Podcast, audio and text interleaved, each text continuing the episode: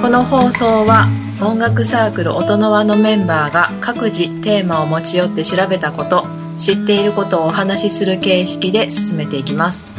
リスナーの方はメンバーの話の輪に入っているつもりで聞いてくださいね。なお放送の内容にはもしかすると間違っている箇所もあるかもしれませんがご了承の上お聞きください。またこの3人の会話はスカイプによる三者間通話で行っておりますのでそれぞれの環境音や一部通信状態により聞き取りづらい時があるかもしれませんのでご了承くださいはい、こんにちは。こんにちは。じゃあ今日も音のは音楽談義ということでよろしくお願いします。お願いしはいおます。願いしますさて今日はシロさんからお題を。はい。はい。えーっと、今日はですね、結構、まあ、がっつり話すと、むちゃくちゃ長くなるので、まあ、ちょっと、ある部分の、えー、だけになっちゃうと思いますけど、ブルースっ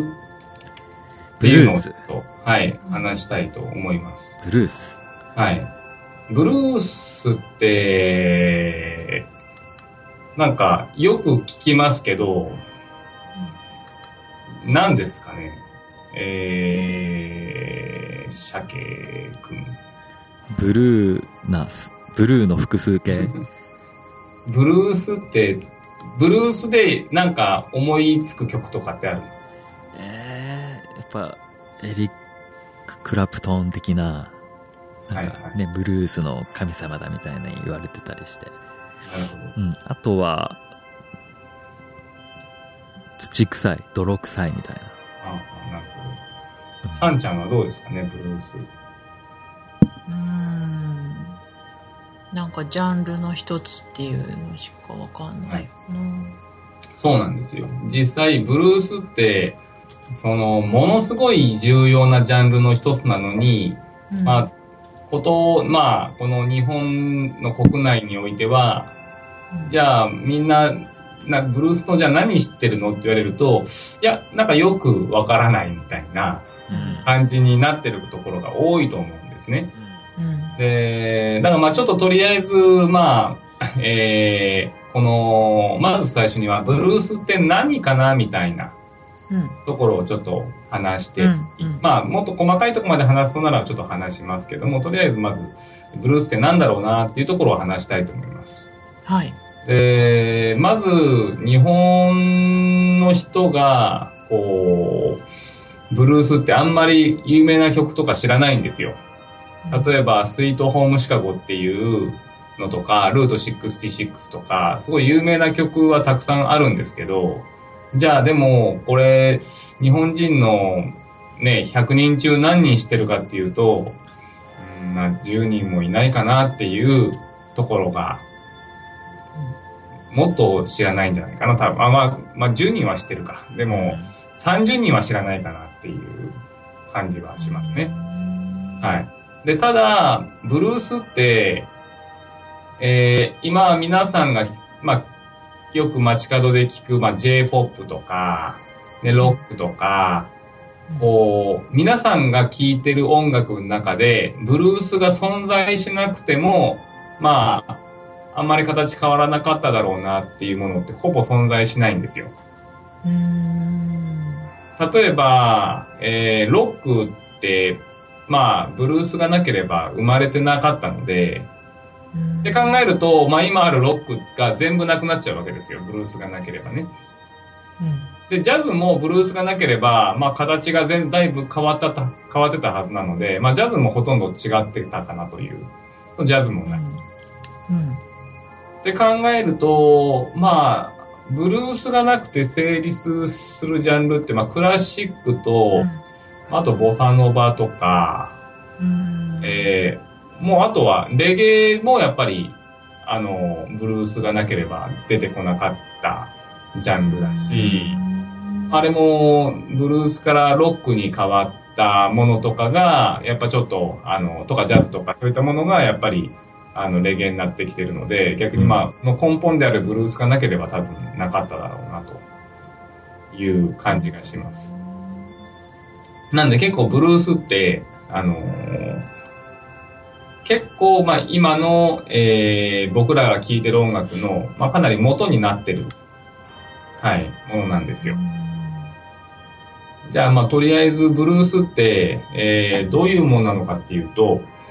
えーっと、普段皆さんが聴いてる音楽のと、ちょっと形式がちょっと違って、例えば皆さんが聴いてる、まあ、J-POP とか、ロックとかって、えどこからサビなのとか、別にどこから、えー A メロなのとか、そういう決まりって、まあ、そんなにないはずなんですね。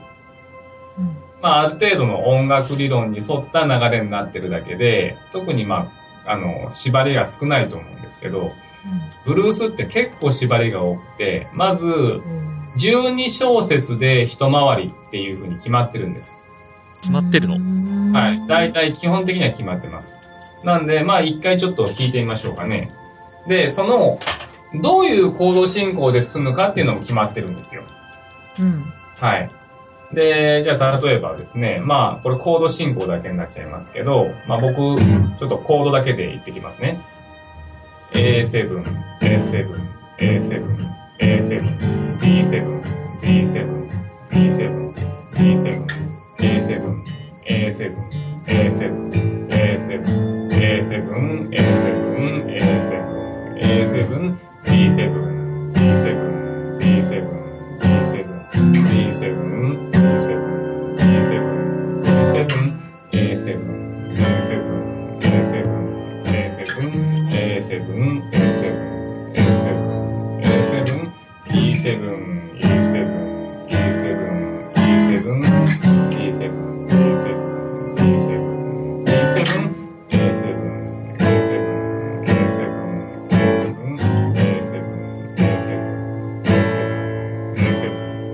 これ大体まあこの僕が1回弾くのが1拍で4回で1小節でこれで12小節です。うんうんうんだからこれに合わせてこの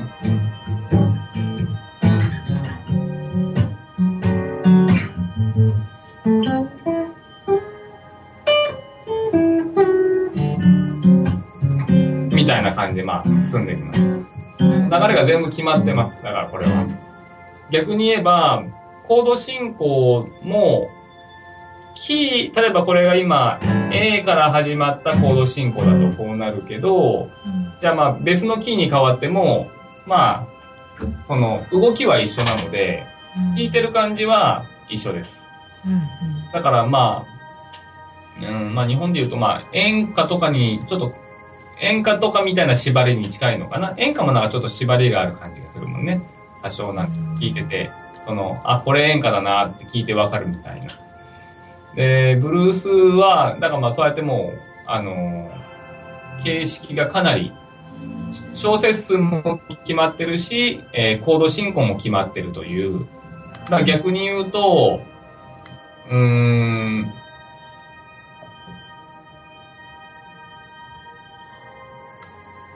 はい、えー逆に言うとですね、うん。えー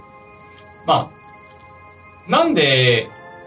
そんな縛りを設けるとつまんなくならないのかなって感じがしませんか？逆に。なんか、みんな同じに聞こえるんじゃないのみたいなああ、そうね。うん。はいうん感じがします。一緒じゃん、みたいな。はい。で、特になんかまあ、その、アーティストって他と人と違うことやりたがるはずなので、やりたい。うんはい。この発想っていうのは、なんかちょっと縛りがあるって窮屈な感じがするんですけど、まあでも、まあこれも捉えようで、えっ、と、逆に言えば、まあ、覚えやすい。うんうん。し、例えばこれ、他の曲にない、まあ、コード進行が決まってるってことは逆に言えば、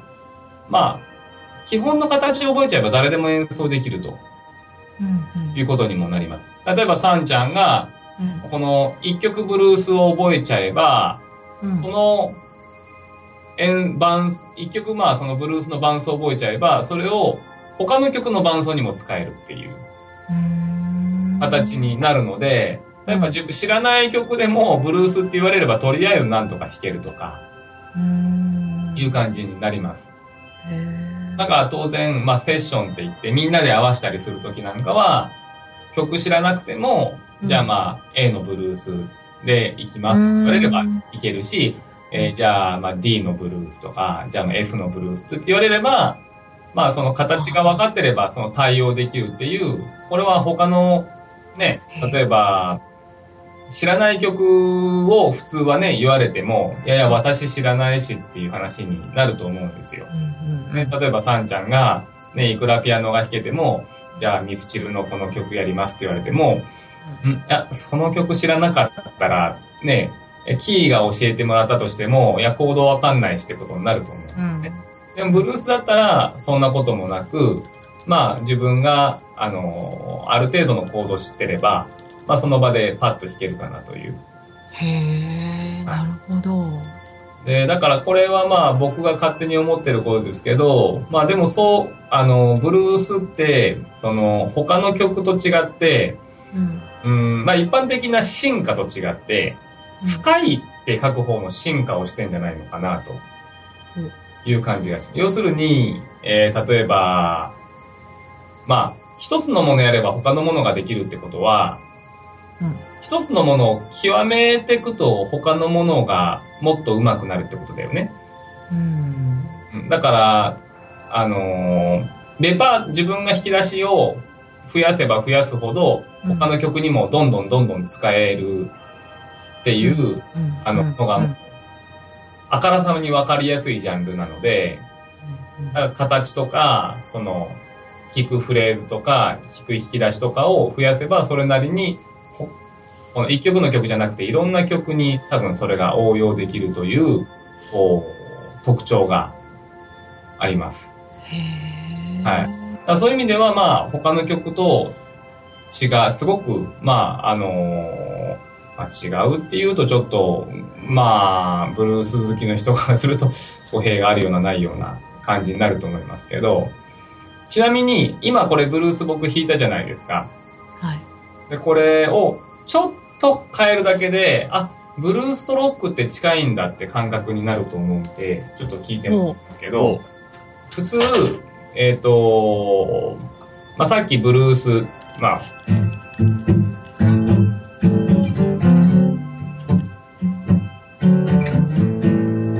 これなんかブルースな感じしますね。うんはい。じゃあこれ、こうやって聞くとどうですか？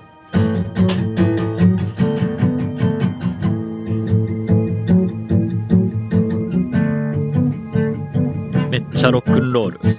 ロックな感じがロしませんックンロールだね。これ全く一緒です。だから、こうやって聞くのと、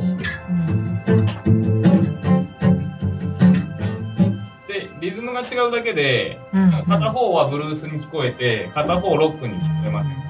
聞こえたはい。だからこうやって聞くと、あ、なるほどね。だから、その、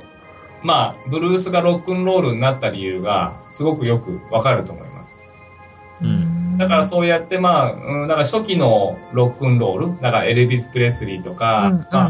ビートルズの初期の方とかを聞くと、結構このブルースのコード進行がたくさん出てきます。うん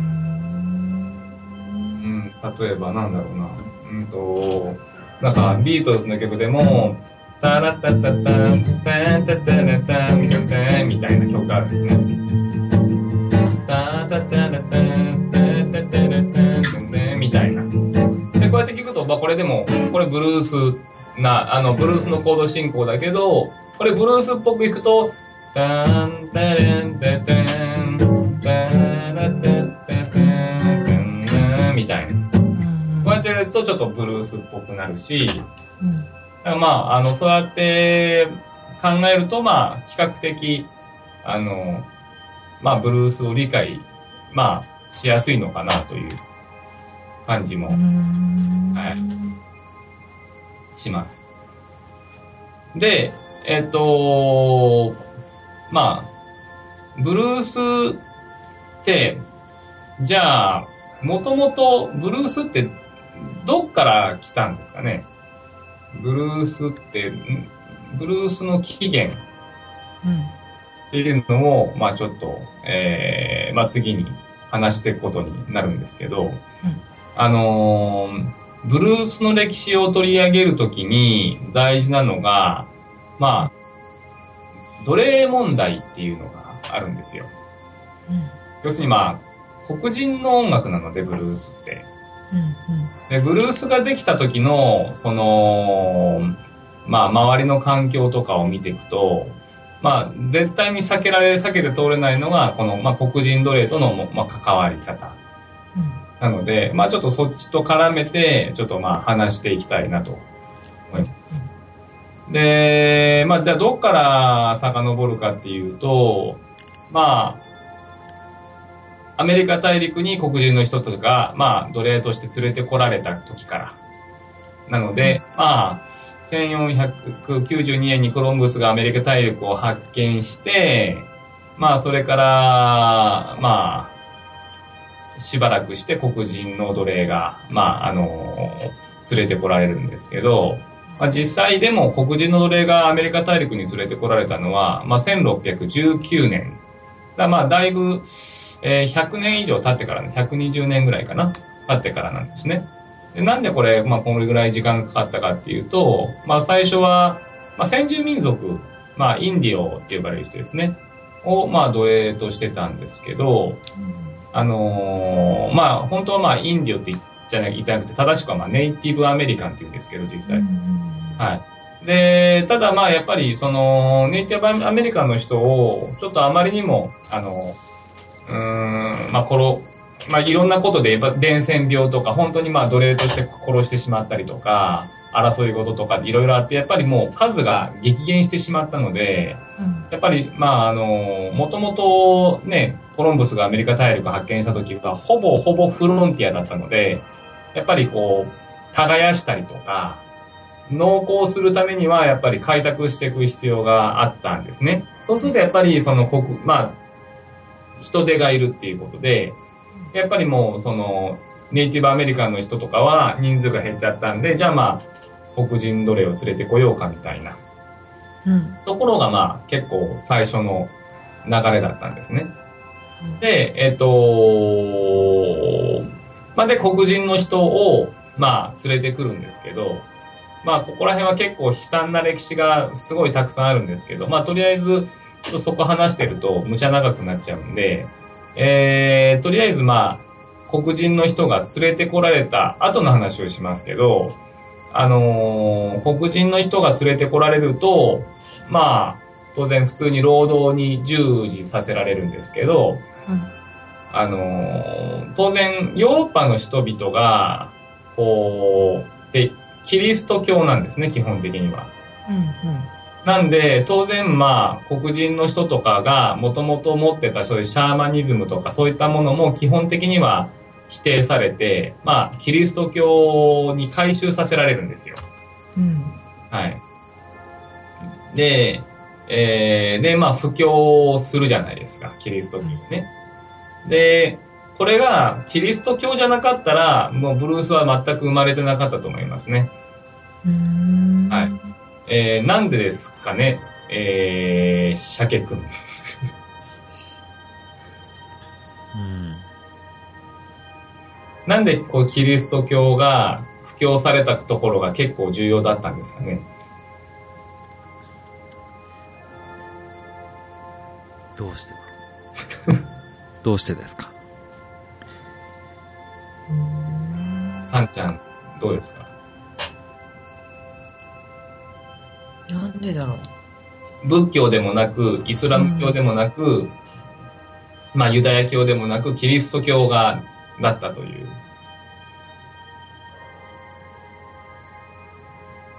難しいですね。うん宗教。歌とか？そうです。え？ユダヤ教とイスラム教とか、うんユダヤ教っていうのは、基本的に賛美歌みたいなものはないんですよ。うーんで、まあ、例えば、えっ、と、イスラム教とかは、もともと、ああいう宗教歌とかは、ダメって言ってたぐらいなので。もともとそういう宗教とかの歌をつけちゃいけない、まあ、この、この時代の頃はですね、今はちょっとそうでもないですけど、いダメって言ってた頃なんで、ないない。うんで、まあ、ユダヤ教もやっぱり同じような感じで、ユダヤ教も確か、うん、あんまないんですね、そういうのが。賛美歌を歌うっていうシステムがもともとなくて、うん。はい。まあ、両方ともね、でもユダヤ教もイスラム教もキリスト教も全部、元は、例えばまあ当然ユダヤ教なんですけど、うん。でもまあ、その、長い時間かけて、やっぱり、その、歌を歌う宗教と、あんま歌わない宗教っていうのができてきた中で、キリスト教が、まあ、あのー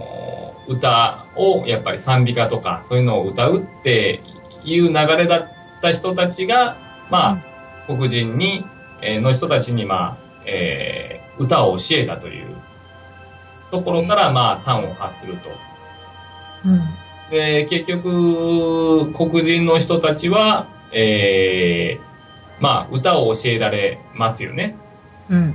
ただ、うん歌えないんですよ。結局、ドレミファソラシドとかっていうのは前お話ししましたけど、もともと人の中に流れてる、もともと生まれ持って、持ってるものじゃないので、うん。黒人の人の中には、なか体の中には音階っていう感覚が、まあ特に西洋的な音階の感覚はなかったんですね。うん。うん。で西洋的な音階の感覚がない人に西洋的な音階を無理くり教えると、まあずれますよね、当然少し。はい。で、ずれたのが、皆さんも知ってる名前のブルーノートってやつですね。うん。はいうん。だから、まあ、あの、黒人の人にドレミアソラシドを教えたら、えー確かまあ3と6と7だったかな。えー、だからまあドレミアソラシドで言うとミの音がちょっとフラッとしちゃったり、ラの音がとか、シの音がちょっとフラッとしちゃったんですよ。うん。うん。はい。で、それで、なんかまあ、歌を、まあ教えてもそういう感じの歌になってたみたいで、うん。でただまあこれは今の、まあ今あるブルーノートとはちょっと多分その頃のブルーノートとはほんちょっと違って、うん今のブルー、今一般的に言われてるブルーノートってピアノの音階に直すことができるんですけど、まあその頃のブルーノートっていうのは多分、まあちょっとなんか、あの、どの音階にも当てはまらないものだったんじゃないかなって気がします。で、これを聞いた、まあ、えー、アメリカ人が、お、これかっこいいじゃんみたいな感じか、もしくは、まあちょっとその、うーん、なんだこの音楽はみたいな、はい、あの、感じになったのが、あの、まあ一番最初ですね。だからまあ、新しいものとして、まあ、う、映ったんじゃないのかなという感じがします。うん。ちなみに、ブルースの誕生の年っていうのが決まってて、うん。ブルース誕生の年は1903年です。ほう。はい。これはなんでかっていうと、まあ、えっ、と、ブルースを、まあ、まあ、もう、その前から多分あったんですけど、ブルースを、まあ、発見したと言われてる人がいて、うん。WC ハンディっていう、まあ、クラシック系の、まあ、ミュージシャンであれ作曲家であった人とかが、が、まあ、ミシシッピ州、ミシシッピで、うんえー、まあ、正確に言うとミシシッピ州デリデルタ地帯のタトワイラーというところで、まあ、最古のブルースを目撃したという、まるでなんか、生き物を発見したぐらいの勢いですけど、うん。で、えっと、まあ、ちなみにこの WC ハンディっていう人は、まあ、ブルースの曲をその後に、まあ、いくつか手掛けて、うん。えー、まあ、後に、えー、まあ、オルガン教室や教会の音楽よりも南部の黒人、えー労働者が、えーシャベルで大地を叩き、そのリズムで歌うのを聴いているのが好きだった。彼らの、えーリズムはクラシック音楽よりも複雑で、彼らの歌は人生の全てを歌っていたと語ってます。だからまあ、もともとそのブルースって黒人霊歌や労働歌、まあ、ワークソングってやつですね、が、まあ、発展したものとして捉えられてます。うん。だからまあ、一番最初に録音されたブルースの曲っていうのは、まあ、うんあの、残念ながら、えー白人の音楽ですね。これがちょっと皮肉な話ですけど、結局だから、黒人の人たちはレコード作るお金もないので、うん。まあ、白人の人が、まあ、ブルースっぽいものを作ったというのが、あのーまあ、最初の話みたいです。まあ、とりあえず、まあ、ブルースの発見前ですね。多分今日できるのは。まあ、またちょっと、うん、まあ、この次の機会に、その後をちょっと言えたらいいなかなと思いますけども。はい。へえ。うんまあブルースがあって今のねポップスというか、うんうん、普段聴く音楽の土台があったみたいなうん。そうなんだね。うんまあ、その当時の本当のね、ブルースがちょっと聞いてみたい。多分でも、うちらが聞いたら気持ち悪いと思ったと思うよ。合わないんだから、ちょっと。ううーん。こなるほど、うんはい。はいというわけでブルースそんなまとめ方か。う続きが楽しみですね。そうねブルース以降になるのかな、ねううんん、ブルース以降のその、まあ、それこそいろんなね、音楽ジャンルというか、音楽スタイルが勃興しては、消え、消えたのもあるのかな。うんまあ、生まれては、移り変わり、発展してっていうね。うん。ちょっと楽しみですね。うんはい、ブルース以降の音楽の変化、音楽シーンの変化。はい。というわけで今日はシロさんのブルースというお話でした。はい、お疲れ様でした。お疲れ様です。ありがとうございました。